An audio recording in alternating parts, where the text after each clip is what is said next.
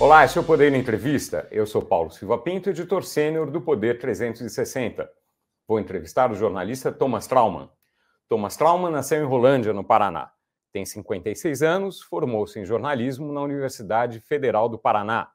Trabalhou na Folha de São Paulo e na Veja. Com Dilma Rousseff na presidência, foi porta-voz e ministro responsável pela comunicação do governo. Atualmente é consultor e pesquisador. Thomas Trauma, obrigado por essa entrevista. Eu que agradeço o convite, Paulo. Agradeço também a todos os web espectadores que assistem a este programa. Essa entrevista está sendo realizada ao vivo no estúdio do Poder 360 em Brasília, em 21 de novembro de 2023. Para ficar sempre bem informado, inscreva-se no canal do Poder 360, ative as notificações e não perca nenhuma informação relevante. Eu começo a entrevista perguntando: Todos os governos, por óbvio, têm acertos e erros. Neste primeiro ano do terceiro mandato do presidente Lula, predominam acertos ou erros? Por enquanto, acertos. E por quê? É, esse governo começou exatamente numa crise, que foi o 8 de janeiro. É, nenhum governo uh, espera começar numa situação dessa. E o fato do 8 de janeiro, nós estamos aqui hoje no dia 21 de novembro, já ter sido passado, não ser o principal tema de discussão, eu acho que isso é um ganho. Isso é um ganho que, não só da sociedade, mas também desse governo. O fato de 8 de janeiro ter sido, não, digo normalizado no mau sentido da palavra, mas no bom sentido, o fato de que isso não virou ponto de batalha do governo, o governo conseguiu superar o 8 de janeiro e começar a governar. Então, acho que se a gente for pensar nesse ponto, é, o 8 de janeiro foi isolado com uma questão institucional, está sendo tratado pela justiça, não é o ponto principal de como o governo está trabalhando. Eu acho que isso é um ponto muito positivo né, nesses primeiros dez meses. É, houve na sua resposta uma ênfase no por enquanto. Há um risco de que uh, os erros predominem? Quais seriam esses riscos, se houver? É, bem, nós estamos aqui, é como se a gente, né, voltando a uma grande metáfora do futebol, uhum. nós estamos falando aqui nos primeiros 20 minutos de jogo. Né? Obviamente tem um jogo longo, todo mundo. Brasil, você não consegue fazer perspectivas em muito tempo. Eu vou fazer uma pequena memória aqui para o é, nosso espectador em relação ao primeiro governo Lula, lá atrás, em 2003, é, que começou de uma forma quase errática. Foi um governo que começou no primeiro ano, é, é, o, o, principal programa uh, social que ele tinha, que era chamado Fome Zero, foi fracassou. Isso. É, você teve sérios problemas uh, no setor de educação que não estavam não dando certo você teve é, a, a, economia, é, havia houve um ajuste muito forte em relação a gastos, é, é tão forte que é, o, o, contingenciamento de gastos foi até superávit maior do que se imaginava no início. Havia uma disputa muito grande entre a Casa Civil e o Ministério da Fazenda, quase paralisou o governo. Então, tanto que, no início do segundo governo, o Lula trocou 10 ministros. Quer dizer, então, aquilo foi realmente complicado. É, hoje, esse, esse ano, você as coisas são um pouquinho, estão melhores do que 2003, ou seja, mas ao final o governo, o governo, o governo Lula deu certo. É, só estou dizendo que é muito difícil fazer uma avaliação tão, tão, tão assim, já de agora. Quais são os riscos desse governo? É, eu acho que o principal risco desse governo é o que a gente chama de né, a expressão ubris, né, que, ou seja, a ideia de que o governo acha que o fato dele ter ele ele tá com uma popularidade razoável, o fato dele estar tá com oposição esfacelada em função é, dos processos contra o ex-presidente Bolsonaro, ele se ache, ele se sinta confortável a ponto de não agir, a ponto de achar que ele pode pegar programas antigos, utilizar, colocar uma roupagem nova e colocá-los para situações, desafios novos. Eu acho que esse é o grande problema, quer dizer, ou seja, é, se o governo fizer isso, como em alguns momentos ele tem feito nesse ano, aí ele pode realmente dar, ter problemas. É, muitas pessoas no entorno do presidente Lula, o próprio presidente, uh, uh, sinalizaram apoio a Sérgio Massa, ainda que um apoio implícito em muitas situações. Ele acabou sendo derrotado né, na eleição presidencial da Argentina. Isso foi um erro do governo brasileiro, das pessoas do governo brasileiro? Houve um exagero, não há dúvida nenhuma. Né? É, você não viu isso em outras situações. Imagine o contrário. Quer dizer, vamos imaginar que nas eleições brasileiras você tivesse o Biden falando que ele defendia o Lula contra o Bolsonaro. Óbvio, todo mundo sabia que havia uma simpatia da Casa Branca é, é, pelo Lula contra o Bolsonaro, mas nunca houve nenhum, nenhum é, é, assessor ou, ou, ministro, enfim, é, do governo, governo americano falando, tentando fazer que influenciar a situação no Brasil. Assim, seja, não se faz isso, só estou dizendo isso. É, o, o, claramente, algumas autoridades é, do Brasil passaram ali do limite do bom senso, porque no final das contas, Brasil e Argentina vão continuar sendo vizinhos. O Brasil e Argentina vão continuar sendo, é, dependendo, tendo uma, uma, um comércio gigante, é, vão continuar tendo interesses comuns é, regionais. Vão ter, ou seja, não, não adianta você falar, ah, é, né, o, o, Bolsonaro não gostava do Fernandes, assim como o Lula não gosta do Milley. E daí? É, é, isso afeta? Afeta, mas os interesses comuns dos países, eles continuam. Uhum. É, uh, há risco de uma de uma uh, uh, de um impasse maior em relação ao Mercosul, acordo com a União Europeia, outras coisas na sua avaliação? Eu acho que o Mercosul já acabou, né?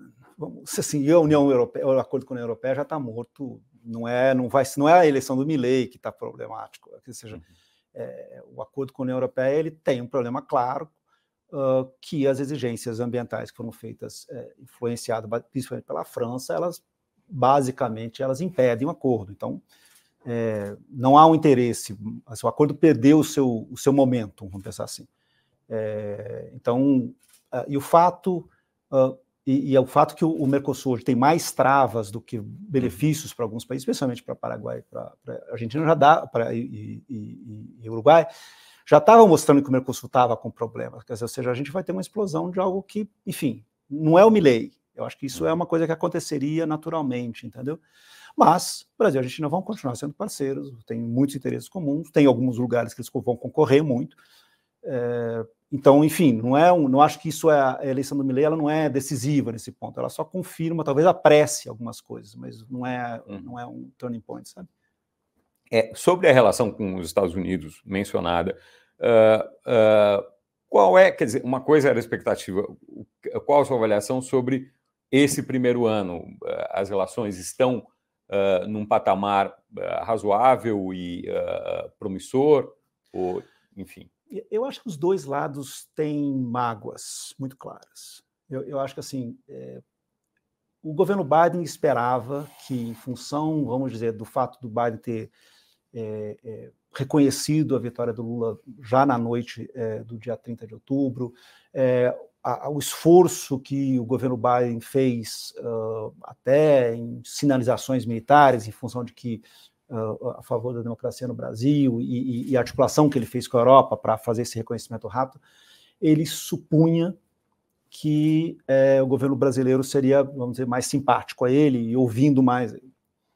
Ao mesmo tempo, tanto que é, e, e, o governo brasileiro imaginava também ter mais apoio americano. Quer dizer, é, tanto que a primeira viagem que o, que o presidente Lula fez fora a Argentina foi, foi para os Estados Unidos, antes mesmo da viagem para a China. Só que é, o governo brasileiro esperava também um apoio maior. Uhum. Né? Então, vamos, vamos lá, a velha história do Fundo Amazônia, né? Quer dizer, ou seja, é, o governo Biden disse que tinha 90 bilhões, desculpa, 90 é, milhões de dólares para dar ao Fundo Amazônia, disse que iria aprovar é, 500 milhões de dólares no Congresso e até agora não entregou nenhum dólar. Enfim, é, e está né, tá muito mais preocupado com questões da Ucrânia e questões é, é, em Israel do que com a Amazônia. Ou seja, o Brasil basicamente voltou a ser um país no qual eles não se preocupam tanto. É, então, acho que há mágoas de parte a parte, sabe? É, é, no fundo, no fundo, as relações não vão, não, elas não tendem a melhorar do que elas estão isso. Ou seja, os Estados Unidos têm outros interesses, o Brasil, enfim, vai descobrir que vai ter que procurar outros, outros parceiros, porque não vai ser a, não vão ser os Estados Unidos que vão, vão ajudar o Brasil nesse momento. Certo? É, o, o, que é um pouco uh, parte disso, talvez, mas, mas não, não se restringe a isso, é o presidente Lula equiparou a Ucrânia e a Rússia, um comentário, mais tarde ele também equiparou Israel ao Hamas. Quais os efeitos disso? Eu acho muito pequeno, sabia? É, eu sou, eu hum. sou menos. É, é, eu, eu, eu, não acho que isso é o que, que é o que muda. Uh, eu acho que em relação à Ucrânia, claramente, é, o Lula foi fazendo uma modulação no discurso dele. Eu acho que o, o momento, vamos dizer, mais crítico do discurso dele, logo quando ele volta da China, onde ele faz exatamente essa, essa equiparação. Numa escala ali. Né? É, exatamente. E depois ele ele tem claramente uma mudança disso quando ele vai para Portugal e Espanha, e aí ele tem, vamos dizer, a visão europeia e, e, de como os europeus se sentiam ameaçados pela Rússia, ou seja, de que a Ucrânia podia ser só o, primeiro passo de um dominó, e, e, ele começa a mudar um pouco o, o, a, a, fala dele sobre isso, e depois você vê claramente que ele se retrai. Né? Que, ou seja, o Lula que no início do seu mandato supunha que podia ser né, o, o, sujeito que podia ajudar ali fazer uma, um acordo uh, entre é, Ucrânia e Rússia, é o, é o Lula que fala, ah, ok, estou aqui, se me chamarem, eu vou fazer outra coisa. Vamos pensar assim, né? É, no caso de, de, Israel e Palestina, ele nem, eu acho que nem pretendeu fazer isso. É, eu acho que ele iniciou muito bem, com a lógica que foi, eu tenho que me preocupar com é, retirar os brasileiros de lá, retirar os brasileiros de Israel e depois retirar os brasileiros de, é, de Gaza, e, e, eu acho que essa continua sendo a preocupação zero ali. É, e continua tendo um canal excelente com o presidente de Israel, com o Herzog.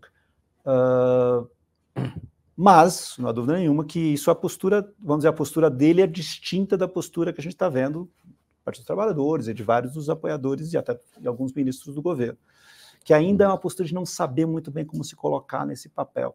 E não acho que impulsão, é, Paulo, não é nenhuma questão de como se colocar é, uhum. para a questão internacional mas em função do efeito que a crise em Israel tem na política interna brasileira. Que ao contrário da Ucrânia e, e, e Rússia, uhum.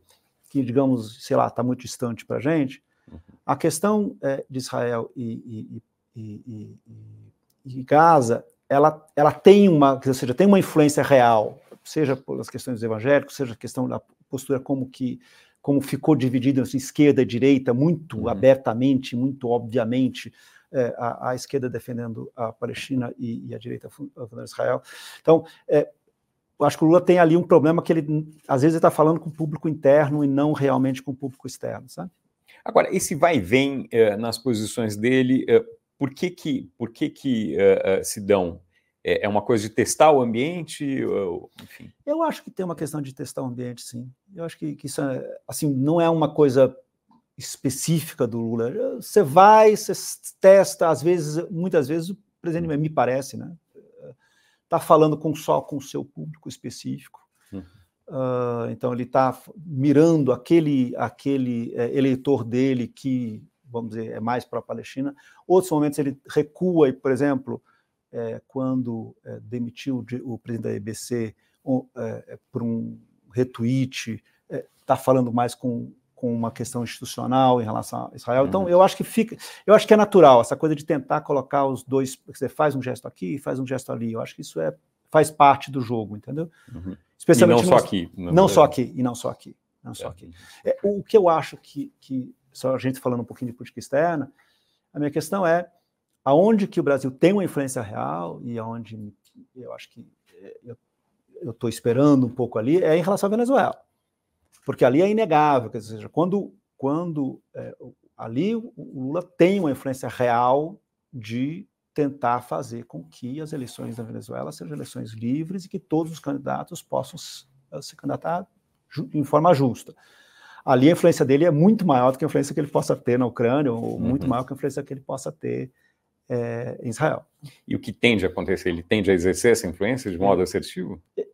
Eu acho, ele, ele, eu acho que está claro que ele tem a capacidade. Aí, se ele vai fazer ou não vai fazer, uhum. veremos. Mas, assim, uhum. que ele tem essa influência, eu acho que tem. Eu acho que, é, é, e, e, até o gesto, e ele comprou esse desgaste quando o, o Maduro veio, veio para cá, é, de, de, tratar o Maduro é, é, da forma como tratou, com o carinho que ele, que ele demonstrou. Teve repercussão internacional. Exatamente. E, e, defender o Maduro em relação a outros líderes de esquerda, em relação a, a tanto ao Petro quanto em relação ao Boric é, é, foi uma tentação de falar, ó, fica comigo que, uhum. que eu te seguro, né? É, é uhum. mas tem um, tem um, isso, isso tem que ter um, um, uma, uma troca, né? Ou seja, que realmente a tentativa da, de, da Venezuela voltar a fazer um, de ter uma eleição tranquila, é, né, ela, ela, ocorra, né? Quer dizer, teoricamente o Lula está no crédito para pressionar a dúvida é se ele vai exercer esse, Exatamente. esse crédito. Ou, se, ou se o Maduro vai aceitar a pressão. Certo. Né? Uhum. É, mudando para a economia agora, recentemente uh, o presidente Lula sinalizou que seria difícil cumprir a meta de déficit primário zero, déficit fiscal primário zero em 2024. Mas é o que acabou prevalecendo até agora, pelo menos. É, essa, por uma decisão do, do governo, é, o que, que explica essa contradição? Eu acho que eu acho que é uma questão de timing, entendeu? No fundo, é uma questão só de timing. É, eu acho que ninguém, ninguém no Brasil, nem mesmo o, o, ministro Haddad, acredita que nós vamos ter ano que vem um déficit zero. É, só que faz uma gigantesca diferença se o governo desiste dessa meta agora, em novembro, ou sei lá, ainda ou em dezembro, ou faz isso depois de tentar uma série de esforços. É, então, no fundo, a gente é quase que fosse um teatro que o governo está fazendo com o mercado, que o mercado quer ver esse teatro, quer dizer, quer ver quanto que o governo é capaz de tentar, de pelo menos fazer algumas medidas que sejam é, na linha de, é, na linha de, é, é, de chegar perto, quer dizer, um déficit menor. Agora, é, o fato é, desde agosto, uma parte grande do governo, que é liderada pelo ministro da Casa Civil, Rui Costa, é, trabalha de anunciar formalmente que o Brasil vai ter um déficit de 0,5, 0,6, 0,7, enfim, que é, é o que provavelmente vai acontecer no final das contas. Né? Uhum. É, eu acho que o Lula, de novo, a gente está falando de equilíbrio, de colocar um pé em cada canoa, eu acho que também tem um pouco, né? Quer dizer, tem uma ala do governo que aqui está representada pelo Rui Costa, que acha que ano que vem o governo tem que continuar gastando o que está gastando é, e que a popularidade do presidente ela, ela é quase uma relação direta entre os gastos sociais e, portanto, é, o governo tem que investir no PAC, investir em outros gastos sociais para que para manter a popularidade do governo e a lógica do, do ministro é, é, Haddad, que é a de vamos temos, temos, que, temos que ter uma relação com, com a economia de mais longo prazo, a gente tem que dar uma, uma estrutura de que a, a relação dívida-PIB vai cair é, para que é, enfim, juros caiam, você tem um ambiente econômico melhor. É, há uma, uma, visão mais imediatista, uma visão um pouco, um pouquinho mais de médio prazo. E essas duas, eu, eu, eu acho que o presidente fica fazendo ali uma, um equilíbrio entre essas duas alas dentro do governo. Né? É, mas, de fato, vai haver um déficit, e o déficit, a questão, a questão é se o déficit vai ser 0,6, 0,7, 0,8, mas eu acho que isso, assim, factualmente, eu acho que está tá dado. Isso, uh, na sua avaliação, pode causar mais turbulência na economia ou não? Isso já é dado? Enfim, é possível avaliar isso? Então, eu, eu acho que tudo depende. Aí é uma questão que é depende do Congresso. Dizer, ou seja, para mim, a grande questão é como vai ser a votação é, da, da, da, medida provisória de subvenções de CMS. Então, se o 1, governo. 05. Ah, é 105. Se o governo conseguir aprovar essa medida, que tem uma série de questões eh, longas aqui para a gente discutir, mas não é o caso, é, o governo consegue realmente ter um, um aumento de receita bem razoável. É, isso permite a ele, o tamanho do déficit vai ser menor. Né? Agora, é, sem isso, a grande lógica da política tributária do Estado, que é tentar manter os gastos no nível atual e conseguir fazer um, reduzir o déficit em função, da, em função do aumento de arrecadação, ele fica, ele fica, ele fica perdido. Então, uhum. eu acho que essa é, para mim, essa é a questão. Quer dizer, vai ter turbulência ou não? Vai ter ICMS taxado ou não? Quer dizer, vai ter mais arrecadação ou não? Porque senão, aí sim, você vai ter turbulência, porque senão você vai ter que criar outras fórmulas de arrecadação, vai ter que tirar coisas do bolso, vai ter que tirar novas ideias para é, é, é, plano C, plano D, plano E, como o próprio é, ministro Haddad diz, para conseguir manter o, os gastos públicos na, no atual nível. E aí sim, aí você pode ter turbulência. Uhum. É, na sua primeira uh, resposta, houve uma comparação do momento atual com o começo do primeiro mandato do, do, do presidente Lula, uh, em 2003. O que é possível falar desse, desse momento, desse primeiro ano, em comparação com, com os dois mandatos do Lula e com o mandato uh, inteiro, o primeiro mandato da, da presidente Dilma Rousseff, o começo do, do, do segundo mandato antes do impeachment, quais são as características desse governo em comparação com os anteriores, semelhanças e diferenças, enfim? Eu acho que tem uma, uma preocupação muito clara é, do, do governo Lula e ela já ela, ela ficou mais forte com o 8 de janeiro, que é a ideia, o temor de fazer um estelionato eleitoral. É, isso foi, assim, ou seja, o que a ideia que isso criou, gerou e a, a, revolta popular que, e a queda de, de popularidade aconteceu é, no segundo governo Dilma Rousseff fez com que a, a primeira ideia é, do governo Lula foi nós não podemos fazer isso. Então isso era o não fazer. E o não fazer significou que antes mesmo da posse, o Lula negocia com o Congresso uma a medida provisória de a, a PEC da, da, da transição, que é um aumento de 200 bilhões de reais é, nos gastos públicos. É, e aí, quer dizer, a ideia de que o governo vai gastar. Ponto número um. Então, a primeira questão é, eu tenho que manter gasto. É, e aí a fórmula, quer dizer, qual é a missão que ele dá para o ministro da Fazenda? A missão é, você tem que conseguir receita para manter esse, esse, ritmo de gasto, porque o governo não vai, dizer, na cabeça está lógico, quer dizer, a não ser que seja forçado, este será um governo que vai manter este ritmo de gastos para mais. Ponto. Então, nesse sentido, ele é um governo muito mais parecido com o segundo governo Lula do que com, com, com do que com o primeiro. É, eu, eu, sempre brinco que é, existe aí uma memória é, quase afetiva uh, do empresariado, da Faria Lima, é, de alguns analistas de que o primeiro governo Lula foi aquele governo que arrumou a casa, etc. E eu entendo que muitas pessoas gostem daquele momento menos o Lula. O presidente Lula nunca gostou desse momento. Ele tem memórias ruins, do, especialmente do primeiro ano, é, é, aquele ano de ajustes, etc., de não conseguir ter dado aumento do salário mínimo. Ou seja, o que ele gostou foi do segundo ano, onde ele do segundo governo, onde ele pôde é, é, é gastar e, enfim, e, e, ver resultados. Né? A questão agora é como conseguir fazer nesse terceiro, nesse terceiro mandato, ao mesmo tempo dar resultados e fazer e consertar é, é, o fiscal. Essa, esse, é o, esse é o desafio que ele está colocando na mão do Haddad, que não é um desafio simples, não. Um ajuste mais forte fiscal não dá para esperar desse governo? Eu não espero, não. Acho que será, a não ser que, enfim, tenha, tenha alguma coisa internacional muito forte, eu não consigo ver isso, não. Uhum. É, é, a minha impressão é o contrário, ou seja, se você tiver uma, vamos lá, numa eventual é, uhum. possibilidade, que teve uma enorme queda de popularidade é, é, do, de aprovação do governo Lula, você vai gastar mais, não gastar menos. Então, uhum. assim, é, essa é a possibilidade ao contrário. Se tiver uma crise interna, este será um governo que vai investir, vai gastar mais não, e não segurar para atravessar a crise, etc. Eu acho que a, a solução aqui é sempre uma solução. A solução desse terceiro governo é uma ter solução gastadora. Agora, essa, esse ajuste é, que foi feito uh, uh, no primeiro mandato dele, eh, proporcionou o, os gastos que vieram depois e o aumento grande da popularidade dele. Sem um ajuste agora, uh, não dá para imaginar que talvez uh, politicamente seja difícil, eleitoralmente seja difícil em 2020, 2026 ou não?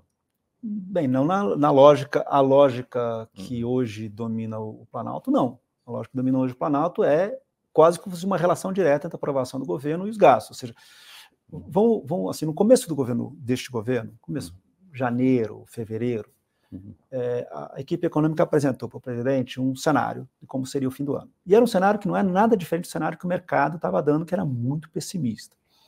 Esse cenário previa uma inflação acima de 5%, o cenário previa um PIB de um crescimento de PIB de 1%, o cenário previa um começo de crescimento de desemprego, e esse cenário já previa uma retração já no terceiro trio, que realmente vai acontecer, e talvez um zero no quarto, enfim, era um inverninho ali, era uma coisa ruim.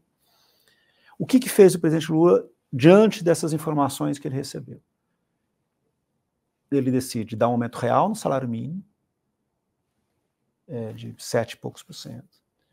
É, ele decide uh, aumentar, uh, decretar a isenção do imposto de renda até dois salários mínimos, que era estava em um e meio ele decide uh, que o Bolsa Família, além dos 600 reais, iria criar uma série de outros bônus para é, mães que têm filhos, é, mães que são gestantes, mães que têm que vacinam seus filhos até 4 anos, enfim, uma série de coisas que hoje, tanto que hoje o, o, é, o, o ticket médio de quem recebe o Bolsa Família é acima de 700 reais, e ele colocou pressão para fazer o programa Desenrola é, de renegociação de dívidas. Ou seja, sob crise, vendo uma crise se aproximar, o que, que fez o presidente? Ele investiu no seu, no seu eleitor básico até dois salários mínimos.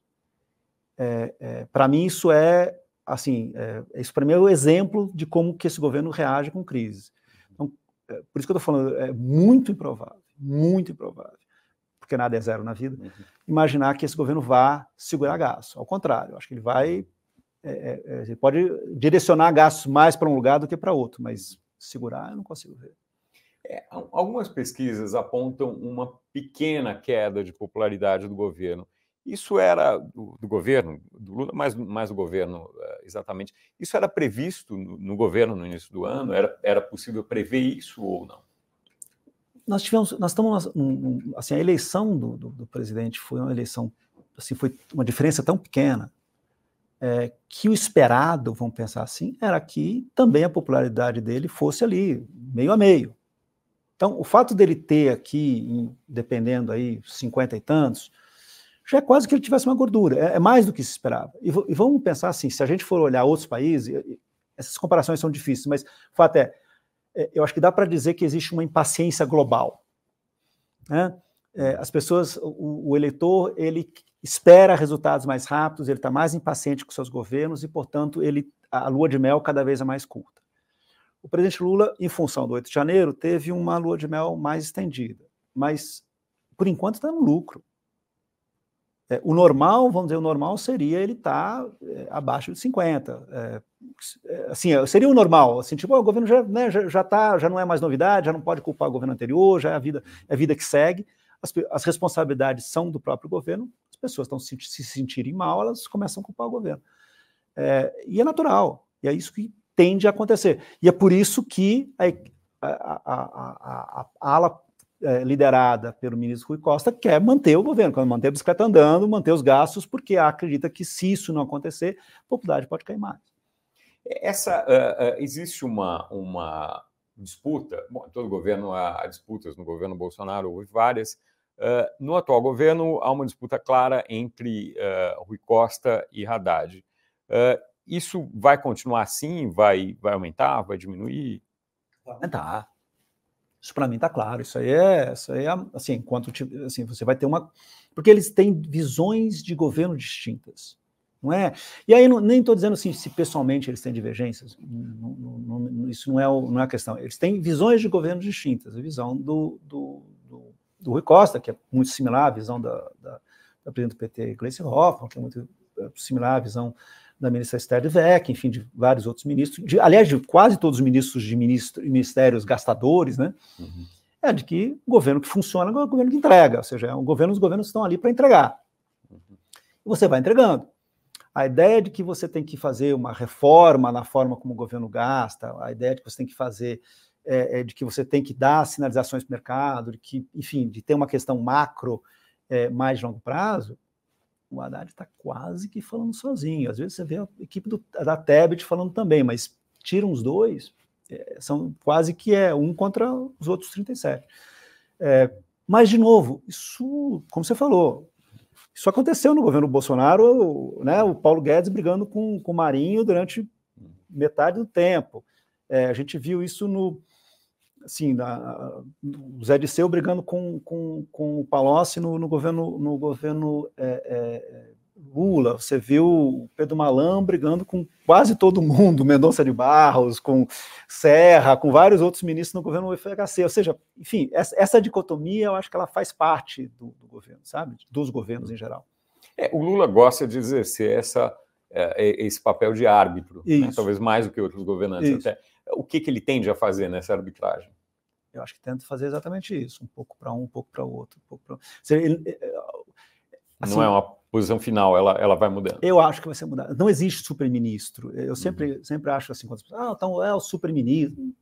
Você tem casos específicos, momentos específicos que você deve me subir. Ah, o Fenerick, na, antes do lançamento do Plano Real. Tá, realmente era um ministro muito poderoso. O Delfim, lá no, no, no, no final do governo Figueiredo. Ótimo. São esse, o Funaro durante o plano, o plano cruzado. Mas, assim, são momentos específicos na história, você conta nos dedos. É, especialmente num com caso com um presidente é, que é tão popular quanto o Lula. Então, não vai acontecer isso. Assim como o Paulo Guedes nunca foi super-ministro, não vai ter nenhuma coisa similar a isso é, no governo Lula. Você vai ter momentos que vai ser, vamos dizer, mais, vamos dizer, Rui Costa, só para a gente facilitar a nossa. Né, e momentos mais Haddad, ou seja, vai, vai ter esse equilíbrio. É, e esse vai ser isso. Essa dicotomia vai ser uma marca do governo. É, já caminhando para o final aqui da nossa entrevista, o, o, seu mais recente livro, A Biografia do Abismo, mostra o, o, o peso da divisão uh, na, na, política e na sociedade, né, da, da, polarização, causada pela polarização. Uh, isso é uma coisa que vai mudar ou veio para ficar? Então, esse livro, esse livro que está sendo lançado, fazia meu comercial, esse livro está sendo lançado em dezembro, é, eu, eu, escrevi junto com, com o cientista político é, Felipe Nunes. A ideia desse livro é, ela iniciou como um, um, olhando para a eleição, tentando explicar a eleição de 18, mas a gente, é, desculpa, a eleição de 22, mas olhando isso a gente viu que havia uma coisa mais era, era mais grave do que simplesmente é, uma polarização, é o que a gente chamou de calcificação, ou seja, as opiniões das pessoas ficaram tão rígidas, tão fortes, que elas se, elas se calcificaram, como um osso se calcifica. Né? É, e, e, por quê? Porque, no fundo, é você tem um, um, na nossa avaliação, tem um grupo de eleitores que vai votar é, no presidente Lula ou no candidato presidente Lula em 2026, aconteça o que acontecer com esse governo. E nós estamos falando de um grupo de 45% dos eleitores. Esse número é, pode mudar, mas é isso. Ou seja, enquanto você vai ter um grupo que vai votar contra o presidente Lula ou o candidato presidente Lula, com ou sem Bolsonaro na, na, na, na urna, que também é um, tem um tamanho muito similar.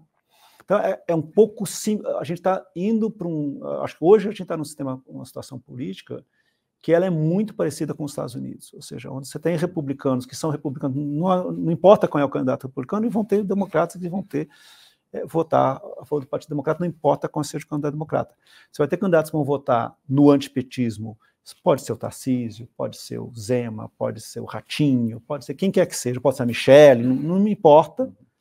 E outros que vão votar, pode ser o Lula, pode ser o Haddad, pode ser o Rui Costa, pode ser quem que, pode ser a Glaze Hoffman, e vão votar, entendeu? Assim, é, é, isso para a gente está muito claro, e eu acho que isso é um dos, uma das ideias, porque transbordou para a sociedade. Toda essa divisão, ela não ficou mais uma divisão simplesmente eleitoral, ela passou a ser a discussão do chocolate bis. Entendeu? Comer chocolate bis virou um ato político.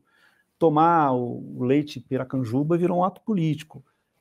Que são coisas, né, assim, é, é, deixou de ser apenas política, né, passou a ser é, a vida de todo mundo, as, as brigas das famílias no zap, a, a escolher a escola, enfim, tudo virou uma questão que por trás disso tem posição se o sujeito votou no Lula ou votou no Bolsonaro em 2022 nem uma eventual bonança econômica poderia mudar isso? Eu acho que eu acho que nem isso. Eu acho que você tem uma porcentagem que vai falar, ah, mas com o Tarcísio, ou com o a Michelle, ou com o, sei lá, o Zema, enfim, seria melhor, entendeu? Vai ter uma coisa que é, nunca é suficiente, sempre vai olhar o outro lado com um olhar crítico, quem for da oposição.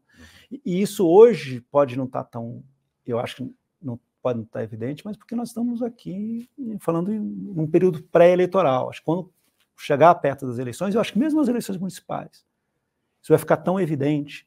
Quer dizer, quando a gente, a gente assistir a eleição no, no, em São Paulo, vai ficar, eu acho, muito evidente que vai ter um candidato do Bolsonaro e um candidato do Lula.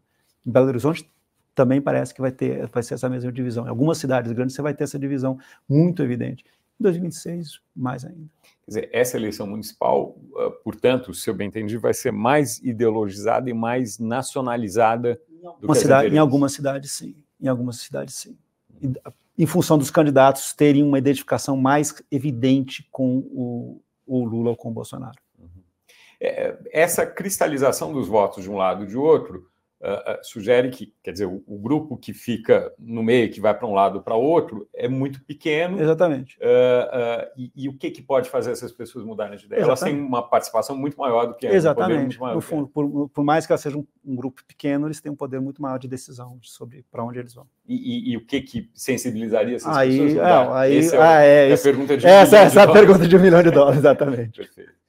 Bom, uh, já uh, finalizando, antes de finalizar, alguma coisa que deixou de ser discutida aqui, que seria o caso de, de Não, ressaltar? Eu acho que uma coisa uh, importante para a gente entender é que o ano que vem vai ser um ano muito mais complicado, economicamente falando.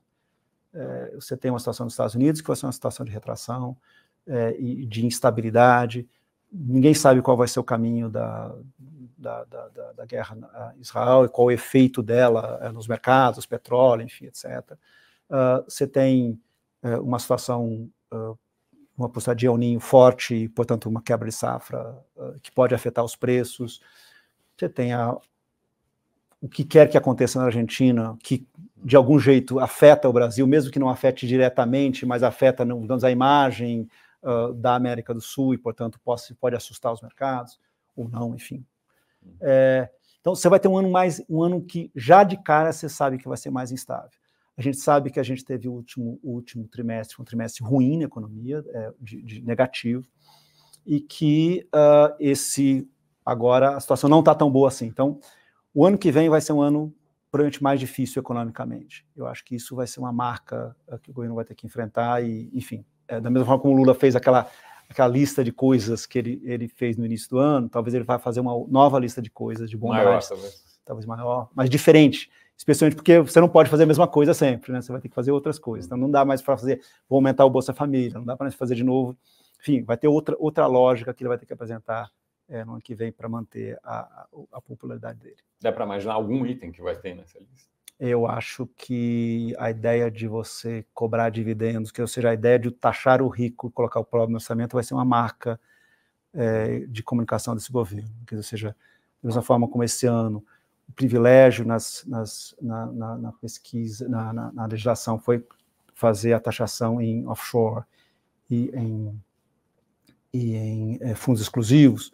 Acho que ano que vem provavelmente vai vir dividendos como uma questão importante para exatamente dar essa, essa lógica de que, ó, estamos aqui gastando com os pobres e estamos tirando os ricos para dar para os pobres, ou seja, essa lógica Robin Hood.